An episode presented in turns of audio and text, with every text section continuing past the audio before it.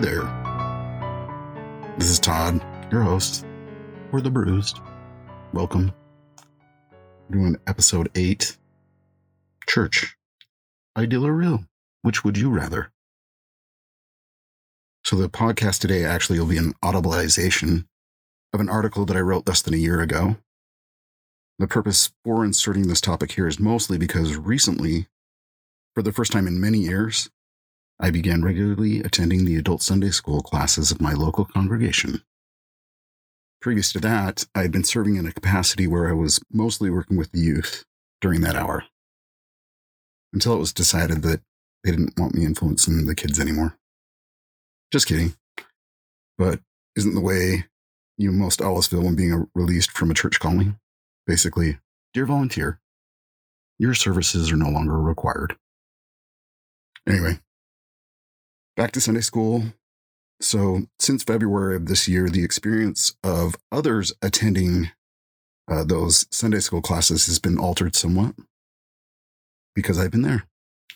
Though in each hour, I limit my comments to one or two points. Those particular points are actually not what most are used to in that environment. So even the short-time listener of the podcast is probably familiar with the style of questions or ideas that I propose, and they're not your run-of-the-mill religious rhetoric. However, they're not meant as demeaning or even diminutive towards the gospel, but instead, compared to customary church dialogue, my thoughts speak less to the plan's happiness and more towards its meaning. Thoughts that give more purpose to God's actions and character in all times of our lives. So there's been mixed reactions to my contributions in Sunday school. On more than one occasion, I've received unappreciative feedback. Generally, it doesn't settle well with some people to propose Pharaoh was doing what he believed morally right in enslaving Israel, he being the living incarnation of God in his own culture. I've also received responses of genuine interest and gratitude for a different outlook on God's plan from some people. But my favorite is actually from local leadership. I'm pretty sure that I've landed on some sort of risk for inactivity list in Ward Council. But overall, most of those classes don't understand why my comments don't fall in line with the normative, like fast, pray, read your scriptures, serve your fellow man. And knowing that some who attend these classes listen to this podcast, I felt it best to share my longhand reasoning here, making them aware that I do share the comments that I do, so that those who are or will encounter trials of dread in their life might easier at those dreaded times understand the wisdom of God. So with that said, I'll go ahead and dive into the article. Several years ago, Brooke Romney wrote an article that appeared in the Deseret News titled, Why We Are Taking the Fun Out of Life. In that article, Brooke spoke of the frequent prayers her children gave that innocently requested the Lord bless them that they might have fun. As she analyzed the source of this common request, she realized that as parents, as neighbors, as a culture, we heavily emphasized the fun of life. She then began to take particular note that when one of her children did not have fun at an event, she felt a significant sense of something wrong, and then felt it in her nature to actually then remedy the unfunness. Throughout her article then, she goes on to describe how her family decided to remedy the fun rut and to develop more substantial relationships, not wholly based on fun. I actually attended high school with Brooke, and she had the brightest smile of all of our friends and was always a source of happiness. By contrast, I was the moody and tired, sarcastic individual who did not have the energy or maturity to think much beyond himself. And despite my demeanor, very few of my friends knew I struggled severely with social anxiety and depression. Heavy involvement in school sports and music programs probably provided a good cover. However, those I interacted with who did not know of my struggles would often perceive in me that something was always off. I'm fascinated by Brooke's perceptions It's clear that the girl who would smile at everyone in the halls of B H S was also gleaning valuable social wisdom, and a wisdom that I could fully appreciate despite my contrasting demeanor. It's interesting that just after high school, I began to perceive a congruent characteristic in my community and church culture that Brooke identifies in her article: a fun, happy-centric life expectation. My wife, Lindsay, attended the same high school, though one year later than Brooke and me.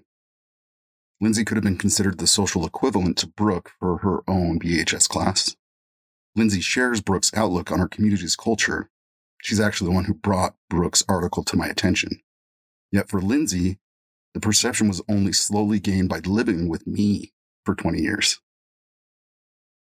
Now, Lindsay completed her own awakening to our cultural love affair, if you will, with fun on a particular Saturday night.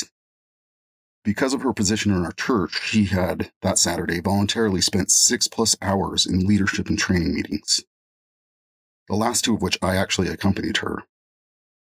On our drive home, she was uncommonly quiet. She'd uncharacteristically requested we'd leave five minutes before the close of the meeting so that we didn't get caught up in the post-event socializing. She was understandably tired, and I learned long ago that at moments like this, it was best for me to keep my remarks about a meeting's topics to myself. But when Lindsay finally spoke, it was she that was making this infraction. And this was a first.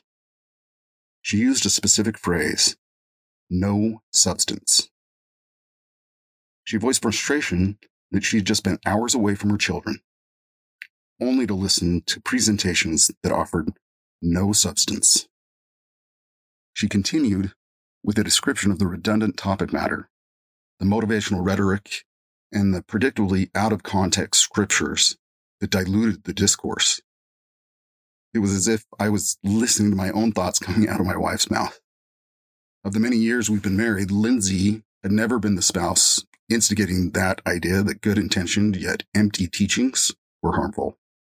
That was usually me. Nevertheless, here she was, a God-committed, trial-refined, true-to-the-faith Christian, having the revelation that preoccupation with an emotional paradise is our grand communal pacifier. The comparative timing of her enlightenment was curious, as was my concurrent period of suicidal ideation, because it was not long after this Saturday evening, and not long after I crawled out of treatment-resistant depression, that the world was consumed by the covid nineteen lockdown pandemic. The world was now experiencing the social distancing to which our family had become quite adept. Social distancing had been our family's jam for the previous two years. In March of twenty twenty, quarantine lockdowns began to be enforced in Nevada and many other places. And at that point in time, Lindsay and I began fielding texts, emails, and phone calls, even home visits multiple times a week from people newly experiencing anxiety and depression. Because of our openness about my mental health condition, this was a role that we had practiced long before lockdown, just not to this extent. Even at work, once we were allowed to reopen our pediatric dental practice, I found myself spending significant time with patients and parents discussing mental health problems they and their loved ones were experiencing. In several instances, I perceived a mental health struggle by a drastic change in the appearance of a patient's teeth. In these cases, the stress of the year had actually induced bulimic episodes on these fragile teenage girls who had previously had beautiful, healthy smiles. In these cases, my immediate reaction when first seeing the teeth of these young women was to look at their mothers to get a sense of whether they already understood what was going on. And without fail, each mother's eyes were already filled with the tears of helplessness. It felt insane that all of a sudden Lindsay and I were emotionally ahead of the game. As the world descended into chaos, many turned to us for help, knowing we were comfortable in chaos. Far stranger, we suddenly experienced gratitude for the two years of hell we'd endured. Strange in that what had personally been an unbearable horror suddenly became something holy.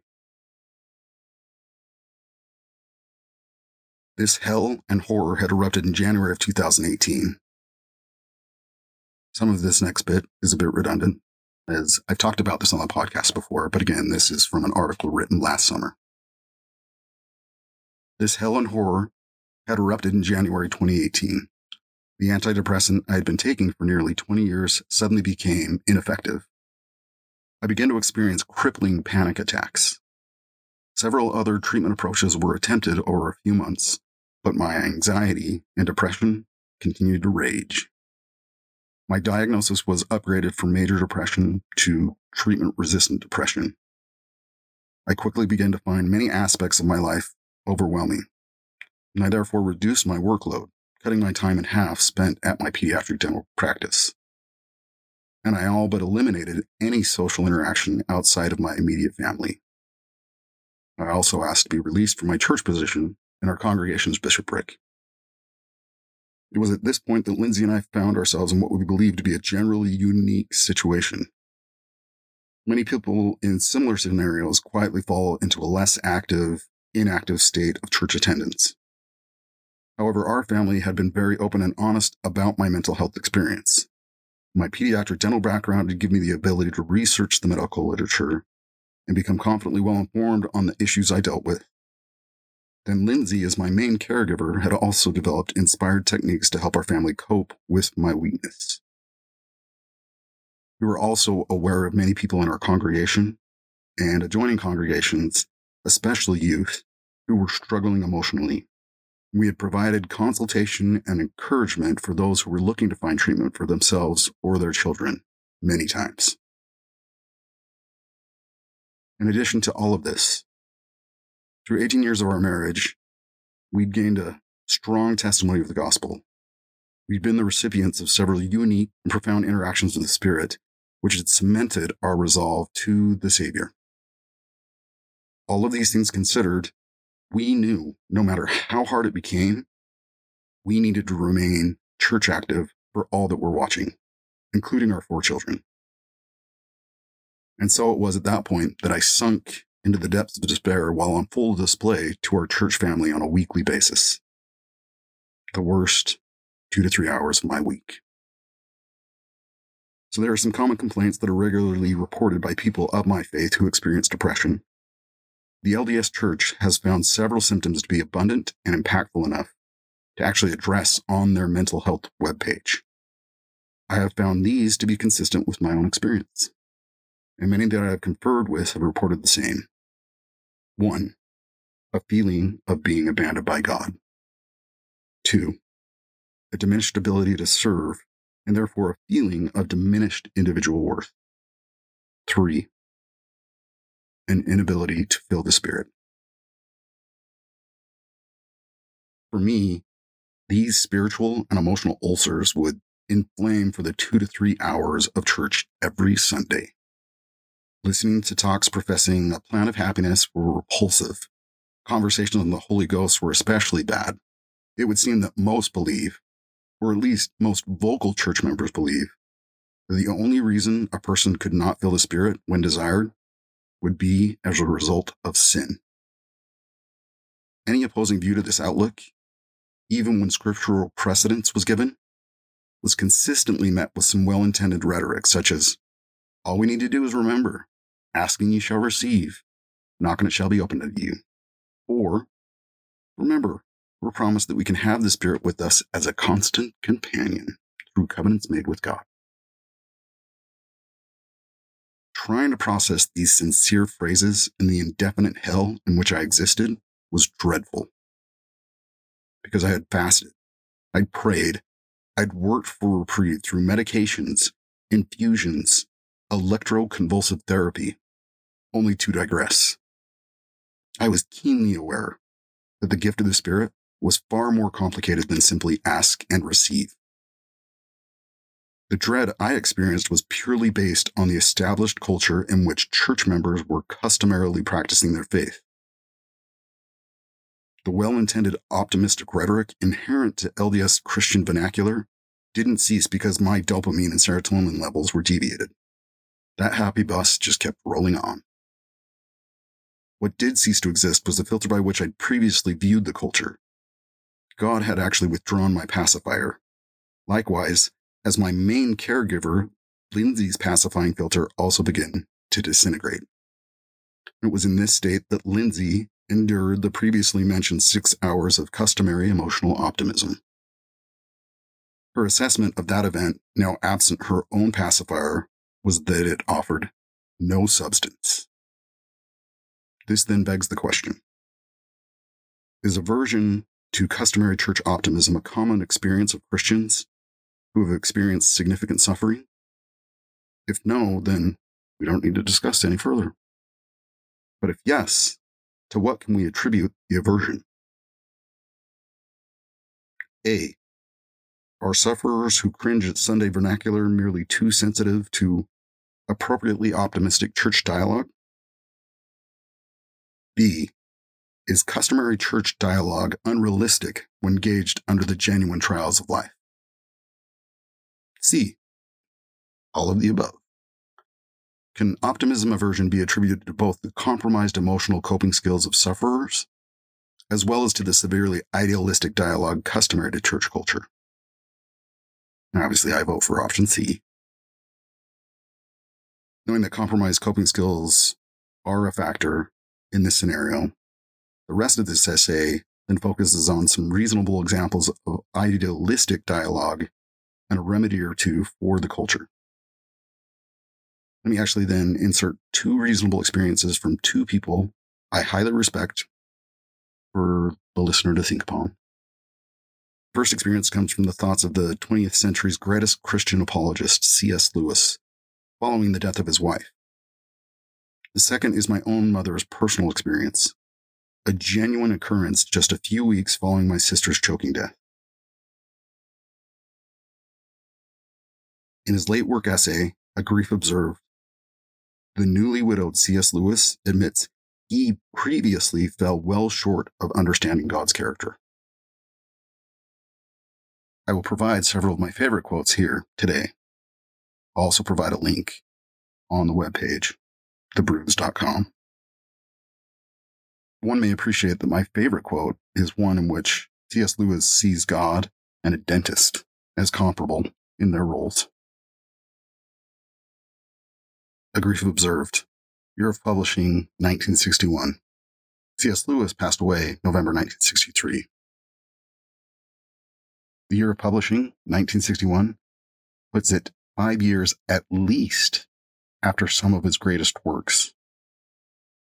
Screwtape Letters, The Chronicles of Narnia, Mere Christianity, The Great Divorce, The Problem of Pain. In general, this book is about the grief and trials the author, C S Lewis, deals with after the death of his wife, Joy Davidman. And this is interesting. When the book was first published, Lewis used a pen name, N W Clerk. He did so in the hopes of avoiding identification as the author. It is based on a set of notebooks that Lewis had kept, wherein he used to write about his deep sadness upon his bereavement. It was republished under his name only in nineteen sixty-three, after his death. Quote one. Talk to me about the truth of religion, and I'll listen gladly. Talk to me about the duty of religion, and I'll listen submissively. But don't come talking to me about the consolations of religion, or I shall suspect that you don't understand. Quote two. Knock and it shall be opened. But does knocking mean hammering and kicking the door like a maniac? Quote three. What do people mean when they say, I'm not afraid of God because I know He is good? Have they never even been to a dentist? Quote four. Not that I am, I think, in much danger of ceasing to believe in God. The real danger is of coming to believe such dreadful things about Him. The conclusion I dread is not, so there's no God after all, but, so this is what God's really like. Deceive yourself no longer. I'll share a second experience now, which is actually my mother's. It's a genuine occurrence where innocent rhetoric drove its hidden edge into her suffering. This is from an interview that I had with her on October of twenty twenty. While listening to her story, consider what happens to a similar person who is questioning the existence of God. I remember you talking about a really hard part for you after you had lost your daughter, Jenna. Um, whether it was a week, a couple months, something. We were in a church meeting uh, a little bit later on. A speaker is up there giving a talk about how her her child had been saved. Like, what what was the scenario there? Well, it was. I think it was. It was all women.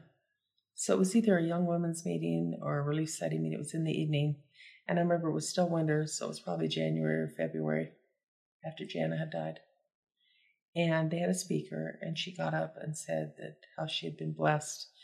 That um, I think one of her child, her children. When did Jana die? Sorry, just... she died December thirty-first, okay. The year before. So this was January or February.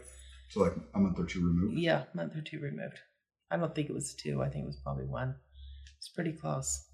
She got up and was talking about how her a toddler was choking, and um, on I think a, I think it was a penny. I can't remember what it was, but choking on something, and I think the child had passed out, and how another child was able to, you know, a child that was older, was able to take and do the Heimlich and save the child, and how they were, I, I you know, I can't even remember if she was there or not. I don't know, because I definitely remember there was an older child that saved the toddler that was choking. And she said how Heavenly Father had blessed them and saved that child, and how grateful she was that Heavenly Father loved them. And she said something to the effect that that child must have been very, you know, needed to be saved to live a life, and, you know, how Heavenly Father loved that child. And it just hit me so hard. Like, Heavenly Father didn't save mine. Did he not love us as much? Did he not love that child as much? And I couldn't, I couldn't help it. I was sitting towards, it was in our, our, our building, but it was obviously a stake meeting. And I was sitting with, you know, members of our women that were in our ward. But I just couldn't help it. I just started to sob. I mean, everybody could hear me. I couldn't, I couldn't help it. And I stood up and I just left the meeting. I walked out of the meeting. And I just remember walking out the side doors of the chapel. Actually, on the west side. I was on the west side. And just walking home. And it was winter. And just walking home. It's dark, I'm assuming. It was oh, nighttime. dark. It was nighttime. And it was cold. And I just thought, I can't be in that meeting anymore. I well, I was embarrassed because I couldn't. I was. It was audible. Sure. I was sobbing out loud. And I remember one sister, the one that was Australian, I can't remember his name, but she had been in the nursery and taken care of Jana in the nursery, you know, during primary time. And her, she was sitting in front of me, and she reached back and, and kind of grabbed my hand. Can't even remember her name. She was from Australia. She had red hair too, and she loved Jana. But um, I just stood up and walked out. And then I was embarrassed because I felt like I'd ruined the whole meeting for everybody, you know. But I couldn't help it. I couldn't help it. And I just remember walking home and thinking, why does Heavenly Father, why did Heavenly Father save one child and not another? But, you know, now I know that's that happens all the time, you know. Heavenly Father saves one child from being run over by a car and not another one. One child drowns, another one is saved. I think Heavenly Father lets things, lets the earth roll on. Once in a while, I think he does step in, but I think for the most part, he allows things to happen. But I think it's wrong of us to always think, okay, he saved this child because he loved this one. That is where the error comes in. That's broken. Yeah. That's broken thinking, yes. Yeah, and that he didn't love this one, so he didn't save this one. That's the error. For some reason, maybe that child was meant to live and needed to have the experiences of life, and maybe Janet didn't. The other thing that is hit me so hard now is a few weeks after Janet died, I was over at my mom's, and I was crying so hard. And my mom was crying, and Grandpa Linton came in, who Grandpa Linton had suffered. When I look back at it, I think, I don't know too many people in my life that suffered the way my dad did. I mean, he had so many illnesses. He had bleeding ulcers. He had cancer of the, you know, kidney. He had kidney cancer when he was a young man. He had Meniere's disease, which is one of the most miserable things on earth because you're constantly dizzy and have vertigo. He had the extreme headaches. I mean, you name it, he had it. And by that, but he went deaf, so he was alone in his head. He had no one to, you know, really communicate with mm-hmm. in a meaningful way back and forth. Sure. All our communications were written out on a pad of paper. You can't really, you know, bounce ideas off of. Yeah. So he was alone and suffering from depression as well. I mean, how many more things could one man tolerate? And I didn't appreciate it. I didn't. You saw it, but you didn't see it. I saw it, but I didn't see it because I was a child growing up with it. In fact, after a while, you're just going to go, oh, Grandpa's sick again. Mm-hmm. Dad's sick again. But anyway, after Jana died, I was crying, and I went into the living room, and he said, why are you crying? He said, it's totally selfish. He said, you should be so happy for Jana. He said, crying is so selfish. He said, she missed out on all the pains and agonies of this world. She's in heaven. She's happy. Says you should be happy for her. You should not be crying. And I got so angry at him. And my mom was angry at him too. But I thought two different perspectives. Now I can see his perspective.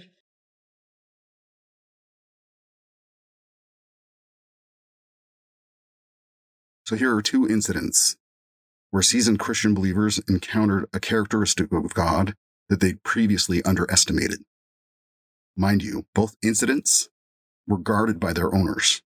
Lewis's Grief Observed, again, was released under a pseudonym until after his death. My mother's experience is not widely known to those who know her. Anger often accompanies the realization that God's character allows for sinless suffering greater than previously understood. And anger towards God is shameful in a culture of optimism.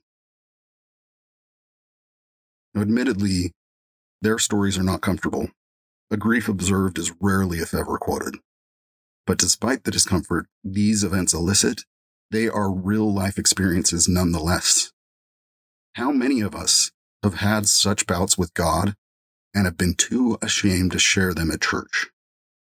Instead, we sit there, soaking in the idealism, realizing the God being discussed doesn't fully account for our knowledge of his character. Remaining silent in these scenarios is painful, but merely personal, until you realize you're not the only one that has such experiences or that will encounter such suffering. Your silence then becomes an omission of information that could very well have strengthened your fellow church members in their times of need. In a situation like this, who would dare speak out? C S Lewis. Given his professional position, he was actually duty-bound to search out these depths after their discovery. In fact, if he does not, he knows that all his previous works lose their validity. So, in a way that only Lewis can, he has the unwanted experience. He then bravely tells how it is, unshaded, and he delivers its truths. A genuine hero's journey. In the end, he gives us this quote. I need Christ, not something that resembles him. My idea of God is not a divine idea. It has to be shattered time after time. He shatters it himself. He is the great iconoclast. Could we not almost say that this shattering is one of the marks of his presence?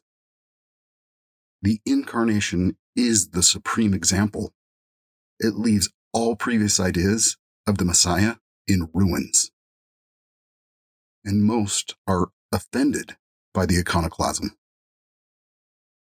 And blessed are those who are not. He goes on to say, not my idea of God, but God. In real life. His words and acts are, if we observe closely, hardly ever quite in character. That is, in what we call his character. There's always a card in his hand we didn't know about. And lastly, he continues, when I lay these questions before God, I get no answer, but a rather special sort of no answer. It's not the locked door. It's more like a silent, certainly not uncompassionate gaze, as though he shook his head, not in refusal, but waving the question like, peace, child. You don't understand. The experience of my mother's has been something I've pondered since first hearing as a child. I've appreciated its example that blatant good-heartedness can still be susceptible to error. Grace in these situations should be granted generously, yet we should all check our tendencies towards conveniently comfortable words. Many conditioned to comfort have stumbled upon dreadful trials. History has shown that jumping to godlessness is easier than seeking his true character. When dreadful trials hit, and they always do, what is needed is a God of substance, not a God of convenient comfort. In reference to her influence on her children, Brooke Romney states, I don't want a cotton candy relationship with my kids. I want something substantial and real. That is precisely the phrase I imagine in God's mind when he looks at us. That is precisely the phrase I imagine in God's mind when he looks at C S Lewis and says, peace, child. You don't understand. Imagining that God, more than anything, desires my relationship with him to be one of substance, I've accepted that his intent for my life is not centered around comfort and happiness. And that's not to say that they should not be part of life, but that I should not seek them as a confirmation of his love for me.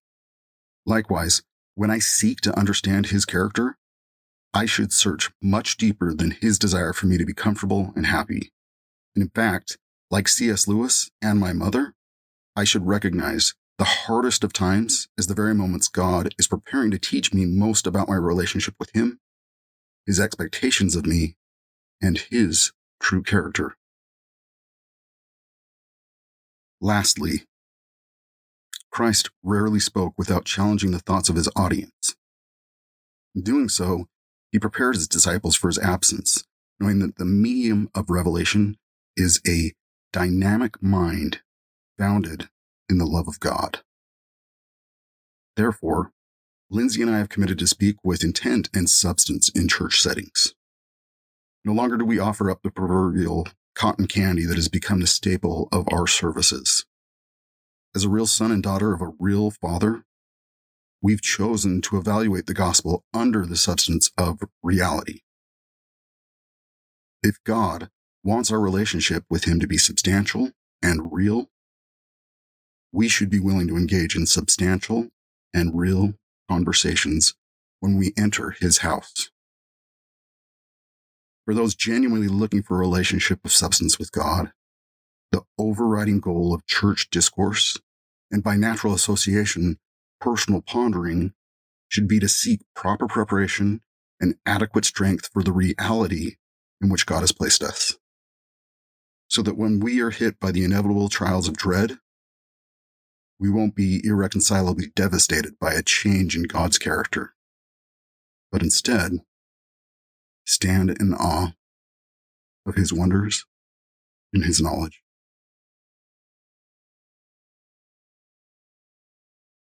That concludes the article. This is a reading of an article that was written in the summer of twenty twenty-one. You can find it in its written form on The Bruised, T H E B R U Z D dot com. The article is titled, Church, Ideal or Real, Which Would You Rather? The article's webpage will have three links listed. The first being to Brooke Romney's article, Why We Are Taking the Fun Out of Life. The second will be through Goodreads to C S. Lewis's A Grief Observed. On that link will also include several additional quotes not used here in this podcast. The third link will be to the video interview that I conducted with my mom, Ellen Bagley, in October of twenty twenty. That link will be listed on the webpage as Ellen Bagley tells about a church meeting not long after the accidental death of her child.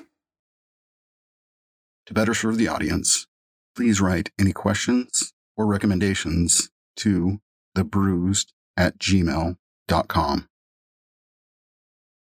That's the podcast for today. I hope it communicates what was needed.